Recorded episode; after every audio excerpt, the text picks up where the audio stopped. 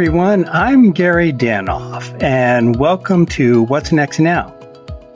The conversation we're about to share today is the final three of three in our series with Marina Nitze and Nick Sinai, authors of the book Hack Your Bureaucracy. Nick and Marina, it is so good to have you back on What's Next Now. Thanks for having us back. Excited to be here. So, could you each take a moment and just tell us what you're up to and introduce yourself? Marina, we'll go with you. Yeah, I'm Marina Nitze. I used to be the Chief Technology Officer of the Department of Veterans Affairs in the Obama administration. These days, I do crisis incident response at my partnership called Layer Aleph, and I do foster care reform through New America's New Practice Lab. Cool. Nick, over to you. Sure thing. I spent almost six years in the Obama administration, first at the FCC and then in the White House, ultimately becoming the U.S. Deputy Chief Technology Officer helped start and run the Presidential Innovation Fellows and helped with the open data and open government initiatives. Post government, I've been a senior advisor at Insight Partners, helping companies enter and prosper in the public sector and also helping with some of the national security investing. And I'm also an adjunct faculty at the Harvard Kennedy School. Fantastic. Well, it's great to have you both here. And I want to say it's been great getting to know both of you. Thanks for taking the time to animate many of the stories that are in the book, which readers will have to get the book and read it to understand all of them and some of the things that you've said on this episode and the prior two. And I also just want to thank each of you for your service in government, respectively. You held significant roles, and I always like to thank people for their service to our government. So thank you both for that. As I was prepping for this conversation today, which takes on the third major section of the book, build your team and make it stick. If it's okay to get us started, Marina and Nick, can I share with you what hit me last night, which is kind of my summary of the book? And here we go. The essence is really about understanding people. What motivates them? What are their fears? What are their personal career desires? And even more importantly, what impact would they like to have in life? And then finding ways, regardless of what role or title I hold today in a large or small organization, to help them achieve their goals so that they are motivated to help me achieve my goals and to get stuff done. And to do all of this within the context of some very large and mature, or even some very small and early bureaucracies, which by design are resistant to change and it seems to getting stuff done.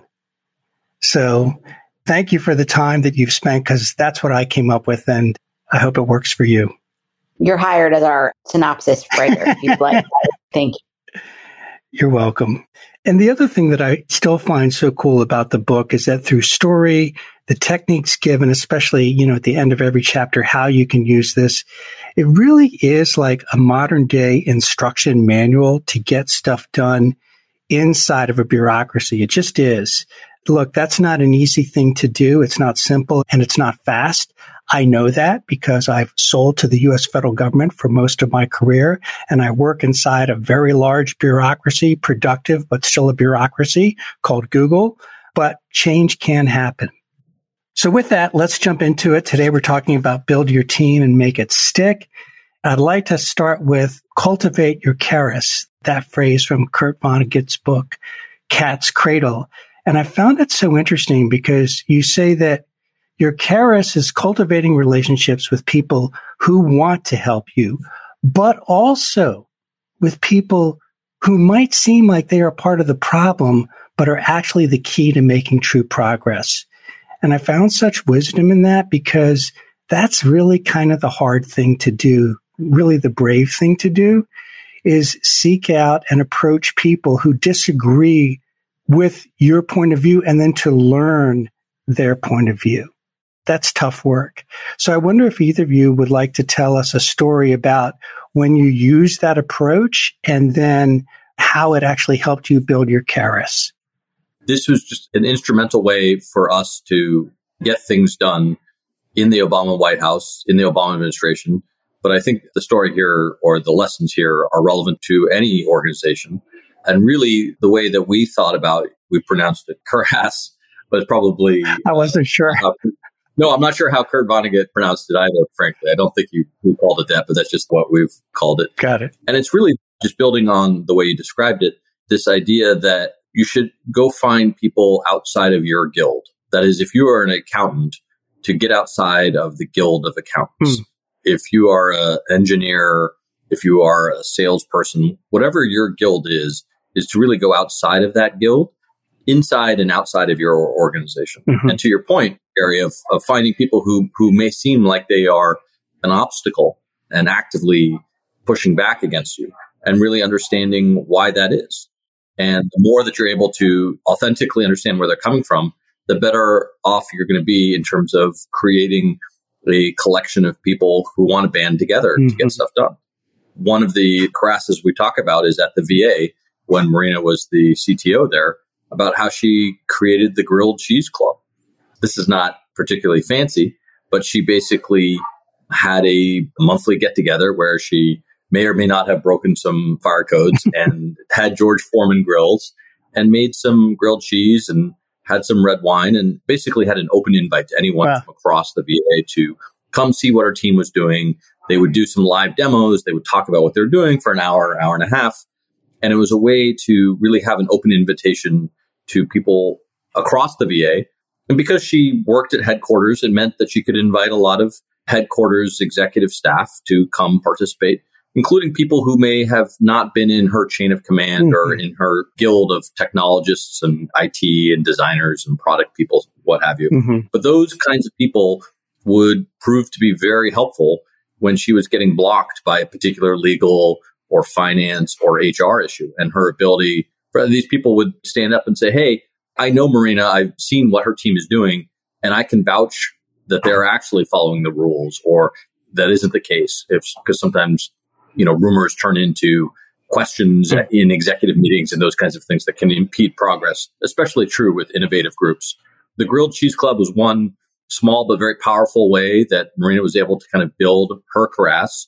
But we also tell the story about her going to the procurement office. And the procurement office was not in DC, it was actually in New Jersey. And if you went out to that particular procurement office and you really broke bread with them and you really got to know them, it made it so much easier when push came to shove and you had to actually try and buy something, which is, of course, one of the ways you get things done in government. Only by going out there and, and actually building those authentic relationships. And one of the marks of having gone out there was getting a mug from like the local diner, right? If you bought this mug. And so it was a mark of pride on Marina's team to have that mug because it meant that you actually went out and built the Karass. It's just amazing when you tell that story, Nick, about how much the little things in life matter, like getting that mug, having that badge of acceptance and honor, and frankly, just spending time with people, making the time and the effort to travel up to New Jersey like Marina did to get to know those procurement people who are often marginalized and away from the most innovative and exciting stuff, if you might say. But boy, they are as essential and central and key to getting things done probably as anybody. So bringing them into your Karass is, is so key. Anything to add to that story, Marina? No, I think that really, and to your point earlier, so much of bureaucracy hacking is building authentic relationships with people mm-hmm. and really understanding what their role is, what their job is. You know, going to New Jersey didn't mean we got to break procurement rules. Nobody should hear it that way. right, it, of course. We had a genuine relationship so we could understand with curiosity and like true optimism what their role was and they could understand a lot more about what we were up to instead of emailing over an right. urgent request was being done two weeks later that came out of nowhere for them and they didn't really have the context. And so building that relationship really helped us all do our jobs better. Mm. And that can be hard in bureaucracies where you're not naturally talking to the finance team, you're not naturally talking to the procurement team or janitorial team or human resources team, but it's ultimately that cross functional team that gets to me the really big changes over the finish line. Mm. So true. One thing I'd add to that, it's not just about people being part of your Karass, it's about you being a part of other people's Karass. Mm, gotcha. There are people who are trying to get things done, and you may be able to help unblock them and help them from your organization, or maybe you have some skill sets that can help them. Right. So it's not just about trying to build this informal group of people that are going to help solve your problems. You can be parts of informal groups, temporary groups that help solve other people's problems and achieve big things for your organization even though it may not be your particular unit that is leading. We do that so much at Google, Nick. You know, we call it starting a work stream or getting on a pilot team. I spend a good chunk of my time helping other people get stuff done that's important to them because whether directly or indirectly, my experience, my lived experience has been in the universe that that's going to come back to me. It really does. It really does happen that way. And it's kind of like building circles of Karasses.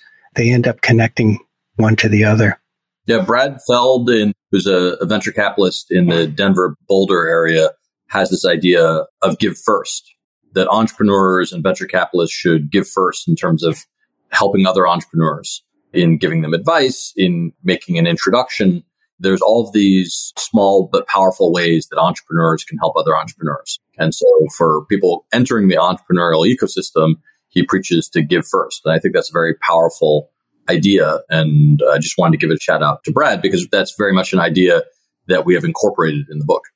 I'm going to tug that string a little bit more kind of on a random basis here. What does that look like, Nick? If you're starting out as a founder, really there's a lot of things you need from advisors and venture capitalists to get going and you're under some sense of pressure and self-imposed most likely but maybe um, from other providers if you've got some level of funding initially so how do you be true to that but also give first how do you serve both of those dualities I think it depends on your experience. If you're a serial entrepreneur or you've founded more than one company, then you're going to have a wealth of experience. You will have made a ton of mistakes, even if you've been massively successful. Right.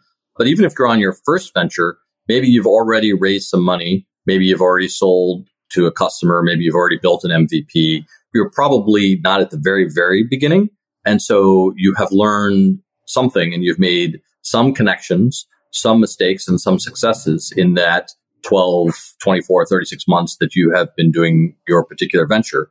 And those kinds of experiences can be particularly helpful to other entrepreneurs. Right. I find a lot of very early stage entrepreneurs hit me up for advice. And I'm frank with them that, like, look, I'm happy to chat, but I think that they're going to get a lot more if I connect them to other entrepreneurs who may be a little bit further along in their journey, but have a similar set of experiences and context, right? That's always really the important piece here they're able to say, no, don't do that. You're going to waste a lot of time trying to talk to this venture capital firm or those types of venture capital firms because what they're really looking for is X.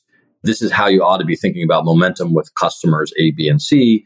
It's super helpful to have what I would call peer and near peer, that kind of mentoring. That's the best thing I can do for really early stage entrepreneurs is try and connect them with other entrepreneurs who I really respect and trust. That's fantastic. I appreciate that you do that in the world of startups. I was working with a founder in Ukraine the other day, and she had just given her first pitch to a couple of incubators. She really worked through a lot of things to do that. And it was a big goal of hers. And I said to her, well, now that you've achieved that goal, why don't you share that as a thought leadership piece? And she was thinking, well, nobody would necessarily be interested in that. And I offered her the idea, but there could be a lot of people like you who would love to hear that from somebody early in the process who's just gone through it successfully. So your idea around peer to peer assisting or sharing seems to have a lot that could get from it. I'll go back to the book um, to page 212 and make your job. And you have a quote from President Obama, which I really love, and I'll tell you why, but it's short, so I'll read it. Change will not come if we wait for some other person or if we wait for some other time. We are the ones we've been waiting for. And, and that last sentence, we are the ones we've been waiting for is so powerful. We are totally responsible. We completely own it. And really, we are completely empowered to do something about it. Now, for anybody who might be interested in going a little bit deeper into we are the ones we've been waiting for, there is some Hopi elders of the Hopi Indian Nation who wrote a piece on that, which I can refer you to, or you can just Google it. But I'd like to ask you, Nick, about your relationship with Todd Park, who I had the pleasure of knowing and seeing him speak. And my God, what a charismatic guy. I mean, he just stood out, obviously for his energy, his enthusiasm. his sincerity and his authenticity. And in fact, you even say here, Todd incorporated feedback with gusto, expressed genuine enthusiasm and gratitude, and gave credit liberally. And I knew him the same way.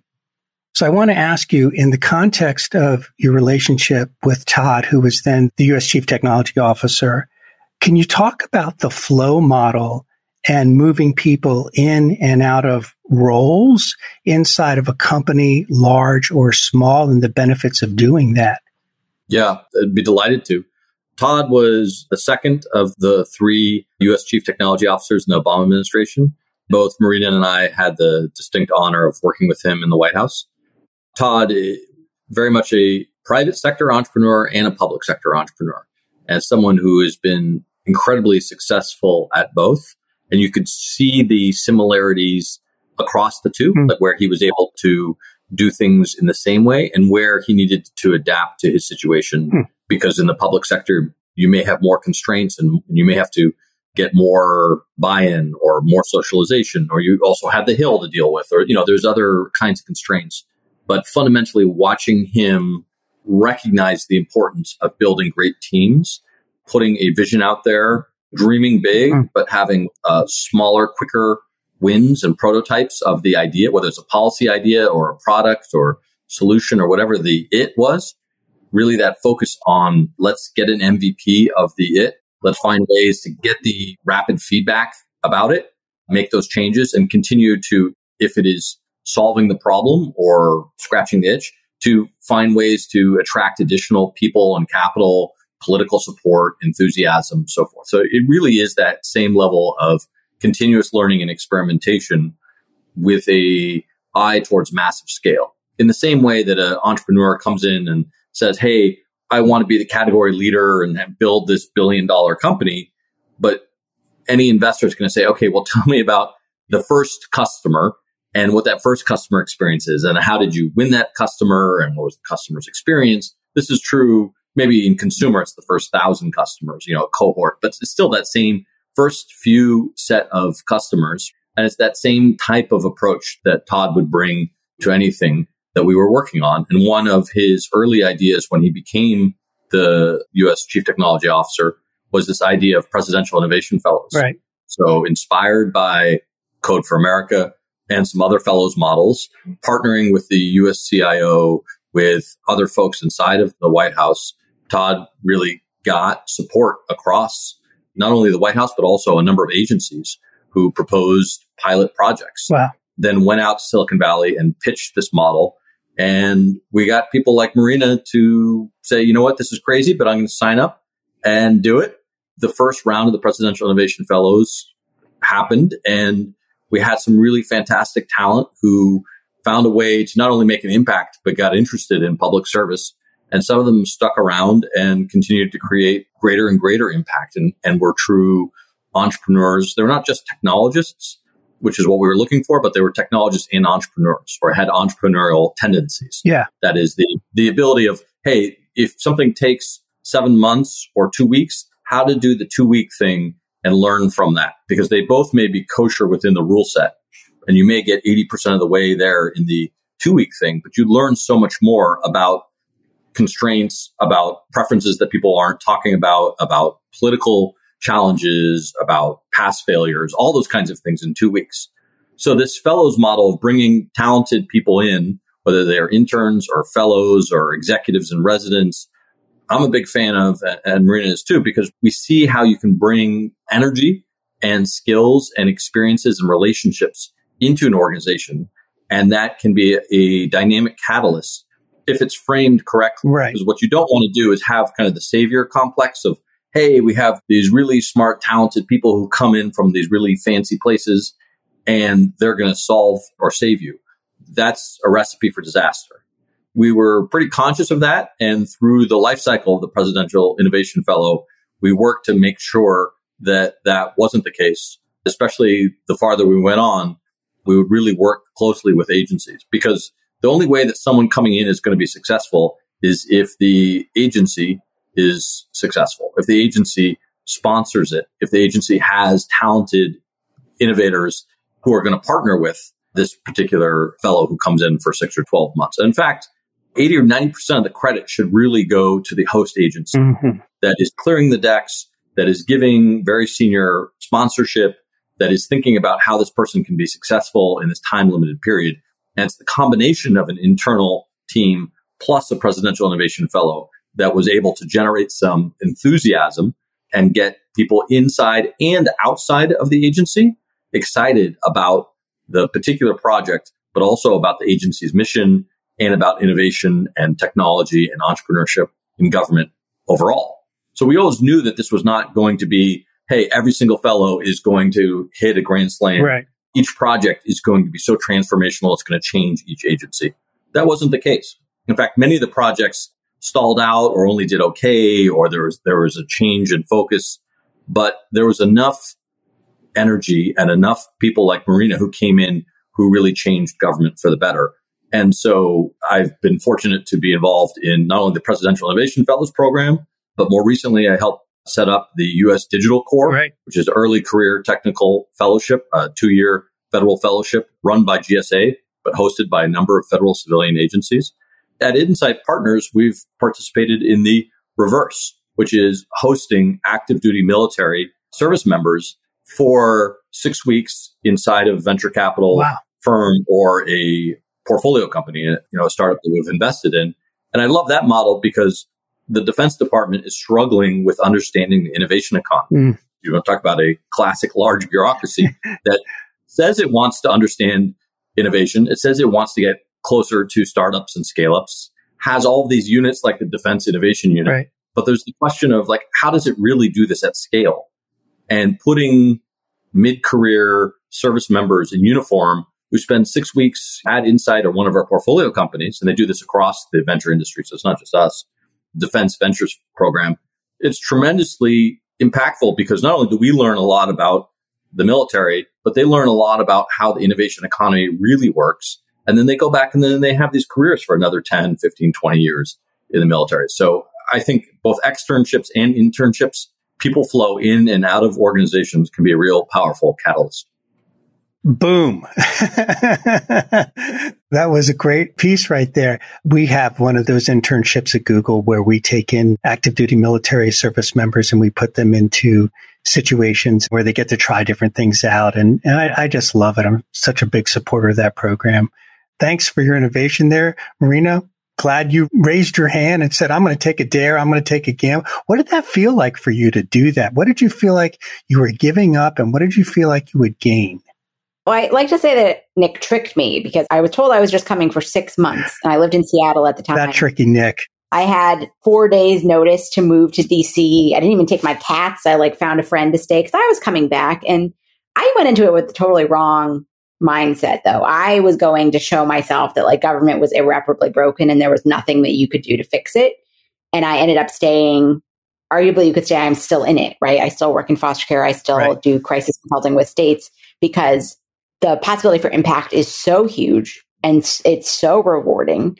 And the better you get at bureaucracy hacking, right? The more interesting sorts of problems you have the opportunities to work mm. on. So I'm sort of, I have the bug for life, I think.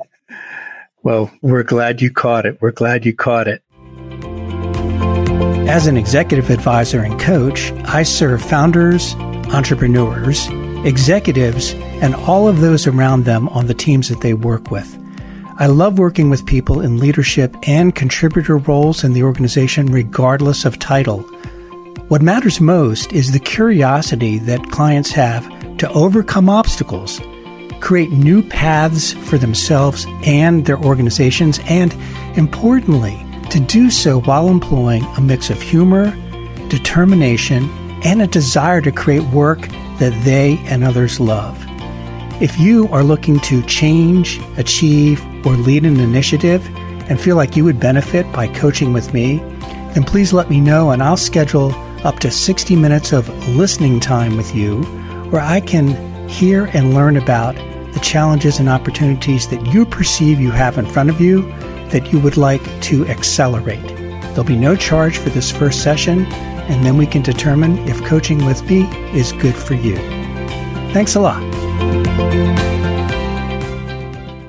I'm going to jump back to page 227 because there's such an interesting phrase. It's a provocative phrase that you have in the book, but once getting past the phrase and understanding the meaning of it, it makes a lot of sense, but it's kind of fun and it relates to attracting your detractors or understanding your detractors. And the phrase is stab people in the chest. and you knew I was going to say that. Be open and honest with your detractors about where and how you disagree. This builds unique sort of trust where despite your difference of opinion, your colleagues will gain confidence that you won't blindside them down the road. Marina, here's my question for you. Some people have a challenge being confrontive and also with directness. And I see this in a lot of leaders I work with at all levels, inside and outside of Google. Not everyone, but for some folks, it's easier not to confront and instead to just be sideways. So at the risk of asking a rhetorical question, I'm going to ask you what's wrong with just waiting to see if you need to confront someone before confronting them up front? I mean, what's wrong with it is it's not going to work, or at least it's not going to work repeatedly. You might get lucky sometimes. And I would say stabbing someone in the chest is slightly different from confronting them, although I certainly understand how perhaps someone with a shyer personality, even a totally neutral conversation could feel confrontational. Mm-hmm. But what we offer this advice in is counter to, I think, a lot of people's tendency either to avoid the conflict entirely and hope that it works out. Right. again, it might, that you're not really doing anything to help your cause. Right. Or there is a, definitely a strong tendency to show up at the decision meeting excited to blindside someone, mm. as though this is a high school debate where you're going to talk and they're going to talk and you are going to be declared the winner. And that is also not how the real world works. We have a, a whole chapter in the book about how do the work outside the meeting mm-hmm. In decision making meetings. There are some things that you could and should do in a meeting, like enlist others to show support or make it easy for people that are maybe new to understand some complex issues. But for the most part, like you, if you're showing up to a decision meeting and you don't know how every single person in that room is going to vote and why, right. you did not do the work. And therefore, why are you doing the project at all if you're not going to do the work? Is sort of my perspective right. it. But yeah, the premise of stabbing someone in the chest is you don't want to stab them in the back. Oh, I get it. the light bulb just went off. It took me a few months, but I got it. No, all good. And this is a really, it was very hard for me. It's still definitely not my favorite one, but when I start noticing a conflict bubbling, whatever it may be, right. I now know that the right thing to do is to sit down with that person one on one. Right. The goal of stabbing someone in the chest is not to change their mind. Right. It's again to build trust in them that you're not going to stab them in the back. Right. So when you go to that decision meeting, they know exactly what I'm going to say on slide 11. They know exactly what my argument is going to be. Maybe they'll change something, but probably not. But then when you go to that next meeting, when we actually need to agree on something, instead of now hating each other, not trusting each other, thinking, you know, Marina is slimy and hid things, now we actually have like a really functioning working relationship. That's awesome. That's just such a smart use of human energy and relationship dynamics. I like to use the phrase sometimes when I feel tension with somebody and I sense that they're not agreeing with me, not only asking them, is there something that you disagree with me about, but I'll sometimes say, do we have something to resolve here? Because I feel some tension about something and I'm not sure what that's about. One way or another, it's to get them to feel safe enough to open up and say what their concern is. There's levels of this tactic. And if you, if it sounds like the most terrifying thing in the world to sit down with your detractors and, and walk through it, you could always send notes in an email, send your slides ahead. Of, simply send the slides that you're going to show anyway ahead of time. Like there are small steps you can take building towards having that one-on-one conversation that can work as well. I'm no game theorist, but one of the ways that I think about this is working in a bureaucracy, working in any organization is a infinite game almost. that is, it's not just about that one meeting to get that one approval and uh, the budget approval or the formal go authority or go no go kind of thing. But you'll probably have multiple times to kind of come back to ask for budget or people or permissions or authority or those kinds of things because that's the nature of any size organization, right. really, but especially bureaucracies, right? It's about building trust because the game keeps going on and on. Yeah, yeah. There's another section in the book which you all have written called Play the Long Game. I think that's what you're speaking to. It's so true. You go for budget on one project or initiative that you want to get done, you get it done, and then that goes straight ahead as you'd hope, goes sideways, goes backwards, or goes in any longitudinal direction, then you've got to go back to a group of people again and make adjustments and make changes. So the relationship you have with them is crucial. It's never a one and done. So in that process, now that I get it, Marina, and thanks for clarifying, stab somebody the chest is really about just informing them and warming them up and not having them be surprised. What about being prepared for when you get five minutes with the head honcho? And there was just an amazing story in the book, a couple around this topic I don't think that President Obama ever actually came by your desk, Nick, but I think you were ready for that. And Marina, I know that you actually had an opportunity. Then Secretary Shinseki of the VA, I think he was retired Army. He would work late at night and, and that was his ethic. Maybe not the best thing for work life balance, but so be it. Everybody has their style. Did he come by your desk one night and did you have something to say? Yeah, I mean, Secretary Shinseki had the hardest work ethic of anyone I've met, and I've worked with some people with serious work ethics. And he would go around at night on his way home and stop into each person's office who anybody was left, and this could be like 10 p.m. Wow! I learned very quickly, at the advice of of another colleague, that the thing to say in that moment was not "good night" every night. it was to have some bit of something to like get him excited or get a question answered or be memorable it's slightly different than five minutes with the head honcho because you knew it was coming if you were willing to stay uh, at the office long right. enough. Always being kind of ready with something useful and productive to say, in addition to good night, of course. That's another way of relationship building. It could also be asking, you know, after his grandkids or his wife, or just, you know, making sure you have some balance there in relationship building. I think Nick's story is better. President Obama did come by our desks in the White House. Oh. We just were not there that day. Oh, that's what it was. That's what it was. That's wow. That must have been a huge disappointment to you guys. Oh my gosh. It happens. I, I had gone home a little bit early on a Friday, and I think Marina was in the field that day.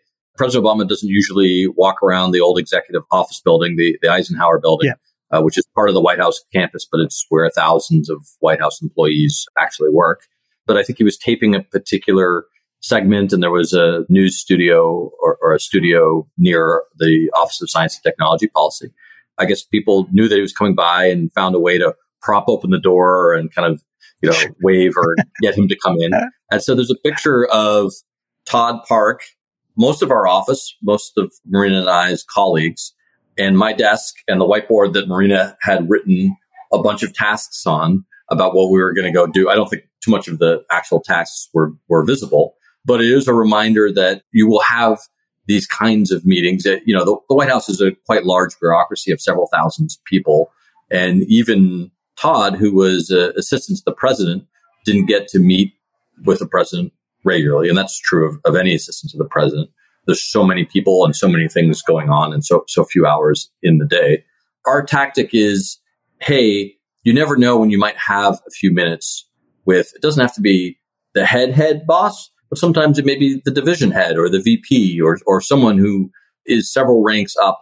And you have that kind words at the coffee machine, at the water cooler, you know, at entry or exit in the elevator, etc. And yeah, most of those are kind of social interactions where, you know, how you doing and what's going on. But it's also helpful to have a little bit of a nugget of something that's interesting yeah. about what you're working on because we tend to forget that people's experiences are bounded by their experiences and what they hear and see and read. We're so deep in our own work, in our own projects, in our own initiatives. They may have read about it in some status update three weeks ago, but that doesn't mean they really have an understanding of its urgency, of how much it can really help people or help the business or help the agency. If you can find a way to be ready. And sometimes that may just be an offhand update right. or description of a little little thing that could lead to a much bigger invitation. And in fact, Marina was able to get her strategic plan for the VA into the secretary's briefing materials and get him excited about it and so forth. And there's just these examples of you never know when you might get those few few minutes. And I think it's actually good it's a good thought exercise, even if you never run into the president of the United States, even if you never run into the CEO of your or executive director of your particular organization, is what would you say to that person? Right. What would you say that you're working on?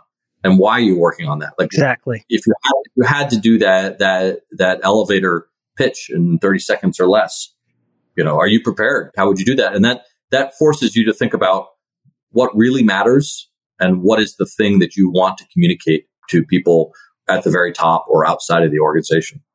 It's so necessary and so true. I was on a call just last Friday with an executive and we were talking about some pre-formulated information that I knew he was going to have a comment on. I had shared it with him. And, and then kind of toward the end, he said, so tell me what you're working on. And I popped right into, well, there's three things that I'm working on. I just went into it having to do with revenue, partner relationships, and measuring the impact of our salespeople. I think you can develop the habit to be ready with that. So it's not intimidating or unnerving. It's something that just takes a little practice and a little bit of a habit, but you got to have the data. You got to know the script and you got to feel like it's real. There's a couple of things I just want to combine here as we, we move toward the, the end of our time. We talk about don't try to make the bureaucracy care. And then on page 291, you talk about create a new organization. And there's a quote in there from a comedian who probably most people won't remember, but this guy, check him out, Google him, Milton Berle, who was a very famous comedian. And it's so short and simple what he said. If opportunity doesn't knock, build a door. if opportunity doesn't knock, build a door, damn it. Get going and start making what you need. I kind of related this to the work that you did, Nick, and coding it forward and some of the things you brought to your class at Harvard and the U.S. Digital Corps, which I think we've already covered. But Marina or Nick, would you have an additional comment on that saying? I think just very briefly, we get so focused on the roles and the career progression that an organization sets out or that our peers are going through. And we think that those are the only ways. Mm. We're big believers in thinking about whether you can create your own job inside of an organization. Love it. Whether you can create your own organization. And maybe that's internal, right? Maybe it's a, a group or unit or a special task force. Maybe it's outside. Maybe it's a nonprofit or a for profit side hustle or join together at some sort of JV or alliance or something like that. Oftentimes we're so trapped into thinking, Hey, what are the job descriptions for the positions? What does the existing organization need? And there are times when it's, it's helpful to just say, well, wait, let's step back. Whether this is my personal career or whether we're talking about this particular project or initiative or, or product or idea. Maybe that that's best housed outside of my organization, right, or in some other way. And that's true with coding it forward as a nonprofit was actually better founded outside of Harvard as a nonprofit rather than as a Harvard student group where it would have been limited by some of the constraints on student groups. Yeah, just giving yourself permission to have that sort of expansiveness where you're not bounded by the box that you maybe show up to every day or maybe that you think you have to perform and operate within build your own box, build your own doors. Way to go.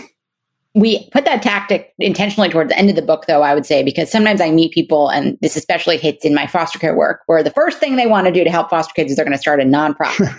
and I think you should hold this tactic off until you really understand the space, you understand the constraints of your current box, as it were. And then, you know, to Nick's point, absolutely sometimes you need a new box, different box mm. with different constraints, but that's going to be its own bureaucracy, yeah. as we've talked about. Mm. It's inescapable. So it should be a thoughtful decision mm. and not a, I haven't tried anything else yet. I like that. A little bit of a sage guidance there on when to use that one. I think that's true on career stuff too, is you have to be excellent to progress in an organization. It's not okay to say, well, I'm flailing about. I'm not doing very well. So therefore I'm going to go try and create my own role inside this organization. Right. People are going to give you permission to try something new or create new structures or rewrite your own job description inside of an organization. If you've built the trust by doing the things that, that you're expected to do and then some, right? So it's not just a, demonstrated creativity and interest in things outside of your role, but it's also you've built enough currency of doing your existing role. That's really so important, Nick, because a lot of people today, I find in a particular cohort of people who I work with inside and outside of Google want to advance very, very quickly. And I'm kind of old school in that regard that you get to advance based on what you've built. You get to advance based on what you've documented and demonstrated you're skilled and capable of doing, not just because it's the career path I've laid out for myself in XYZ timeframe and therefore it shall be. So I, I, think that's really useful to call out and to say. And there's something so much to be gained when you take your time in terms of your own self confidence. When you take the time and do those things, then you're really ready to create that next role for yourself. You've got the fortitude to do it. So when you do that, if you do that and you're moving on, how do you leave the bureaucracy better off?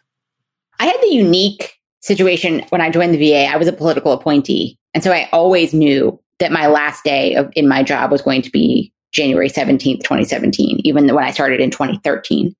And so that gave me the chance to think constantly about how am I going to codify the things I'm working on mm. so that they will live past me? And this can range from, we talk a lot in the book about not taking shortcuts, not skirting around rules, but like really, if you want to leave your bureaucracy better off, you have to change the policies, mm. the rules, the forms, whatever it may be. And then it's about also thinking as you are starting to leave how much political capital you have accrued and what you want to spend it on. Mm. In my case, I really cared that Charles Worthington, my successor, was the next chief technology officer of the VA. Because if they hired, I'm not even going to say a bad person, but like a fairly random person, like everything was precarious enough that I felt like it was going to go off the rails. So any last ounce of political capital I had accrued over five years went into finding ways that that could get prioritized on the political appointment list.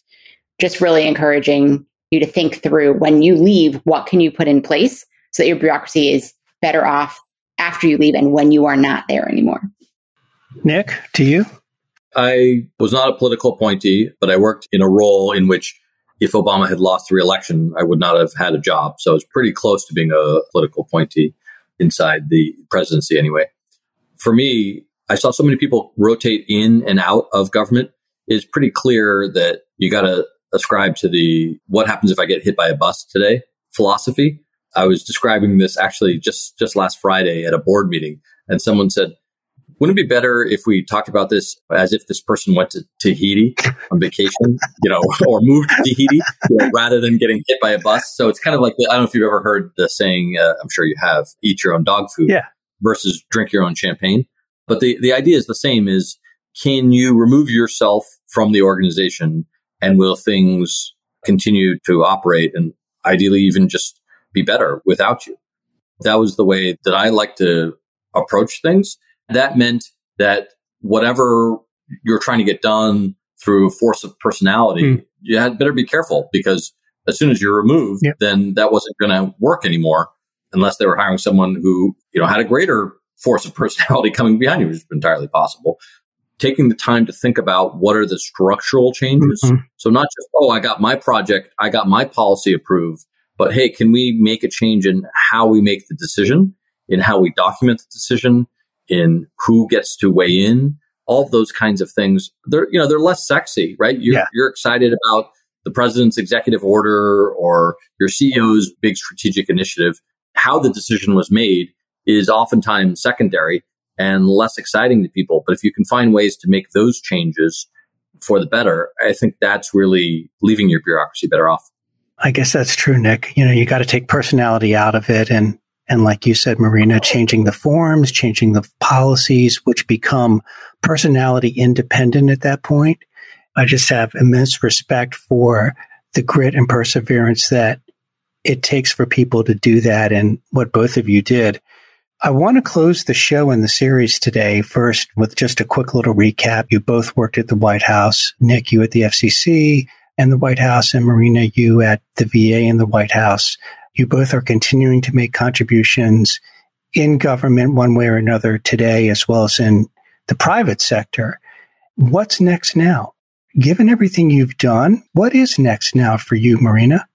We've got some exciting updates in foster care world right now where there's going to be a new federal rule that will let states have separate processes for licensing their relative caregivers. Oh, wow. And what that means is we're going to unlock $3 billion a year to families living below the poverty line and dramatically increase the permanency and outcomes of kids in foster care. So wow. I am excited to help make sure that that gets codified. Those forms and policies and practices get hammered in and then I don't know what's next after that. We'll find out. Some new, really hard problem, I hope. I love it. I love that you don't know what's next after that. That is very good. It will become clear. Nick, for you, sir, what's current and what's next? What's current for me is I'm thinking about how to scale some of these talent people flow programs that I've been involved with. Mm. So for coding it forward, which is in going into year six, how do we scale to more federal, state, and local agencies? I, I'd love agencies, governments find ways to partner with Coding It Forward to get talented technologists, software designers, developers, data scientists into government and getting them excited and inspired about serving in public sector. Same thing is true with the US Digital Corps. They're going to continue to expand. They're in year two. And so I'm excited to see the rapid growth of the US Digital Corps. I'm spending a lot of time also on national security and and working with great entrepreneurs and executives and entrepreneurial teams on how do we bring the best software to national security problems. Mm. That's something I feel very passionate about is we need to find ways to make it easier for the Defense Department and other national security agencies to partner with great growing software companies because software companies, especially those that are bringing artificial intelligence and other modern software development techniques to the national security problem space. I think that's going to be really critical. We see this already in Ukraine as one example where software and AI and distributed use thereof is really changing how that conflict is played out. So I'm excited to work. I serve on the board of four of these companies. So excited to continue to work with them as they scale. I like to think of what's next now, the show as a community. And I'm sure there's many people who've listened to this show and the prior two shows with both of you on them who would love to be in touch and join in your energy stream for each of your causes respectively. And so how would they get in touch with you if they'd like to do that? We are easy to find on the internet. You can go to hackyourbureaucracy.com for our contact information, but mostly I'm Marina Nitze everywhere and Nick is Nick Sinai everywhere. LinkedIn, Twitter, threads. Come talk to us about your bureaucracy hacking challenges. Love it. I love it. I've learned so much from both of you and have enjoyed these conversations as, as much as any that I've had with guests on the show. So I thank you for that. I'm looking forward to what's next now for both of you and for all the listeners to come. And so with that, thank you for being on the show. And I appreciate everybody tuning in and listening today. Thanks, everybody. Thanks so much for having me. Thanks, Marina. Thanks, Nick.